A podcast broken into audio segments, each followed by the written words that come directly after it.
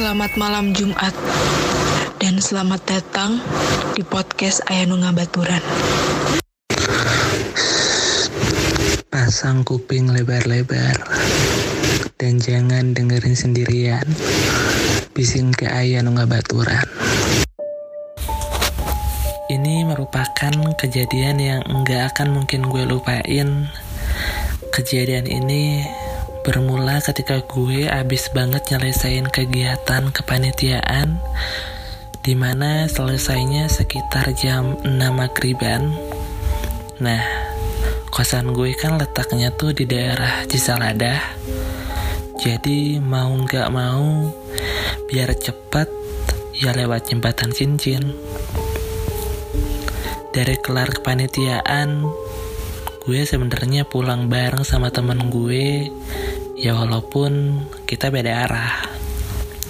Nah, si teman gue udah bilang ke gue, yakin lo mau lewat jembatan cincin malam-malam?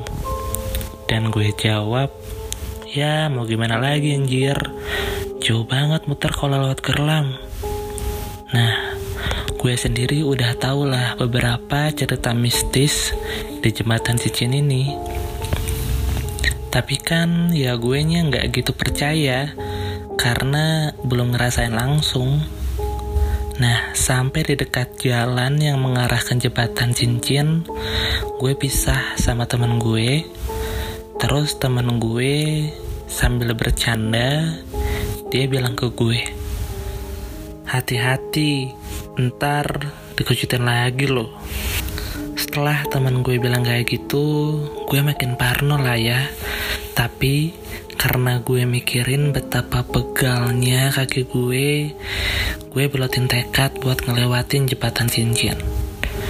Gue mulai ngelangkah, dan baru aja gue ngelangkahin kaki di jembatan cincin, tiba-tiba ada lemparan kerikil kecil dan gue bicara sendiri ada yang gak bener nih gue terus baca doa dan apesnya pada saat itu di tempat gue sama sekali gak ada orang yang lewat. Gue tetap berpikiran jernih dan tiba-tiba gue dengar ada suara tangisan perempuan dan si tangisan ini tuh terdengar jauh dan berarti kalau kata orang suara tangisan makhluk halus kalau kedengarannya jauh berarti dekat dan gue ngeliat sekeliling gue dan tiba-tiba gue ngeliat perempuan berbaju merah dan rambutnya lusuh banget. Dan ini gue gak ngerti lagi harus gimana. Gue udah panik banget. Dan kalian tahu dia ngapain? Dia ngeliat ke arah gue, matanya merah dan pasang ekspresi dendam.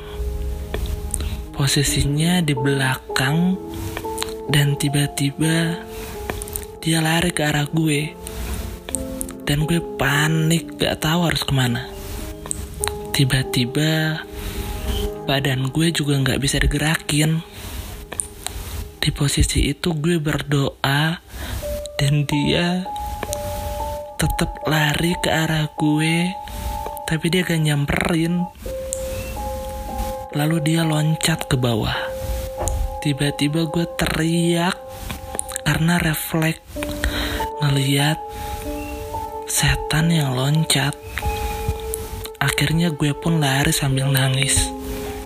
Dan pas di ujung jembatan cincin, ada warlock muncul terus nanya ke gue, kenapa, kenapa, kenapa? Gue bilang dan gue ceritain kejadiannya.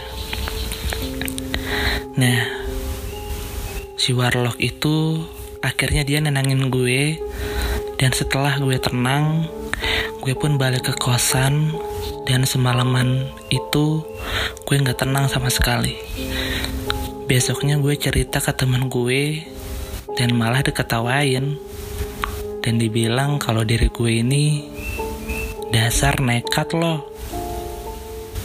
Pelajaran yang gue bisa petik dari pengalaman gue, jangan terlalu nekat, apalagi di tempat yang banyak mitosnya.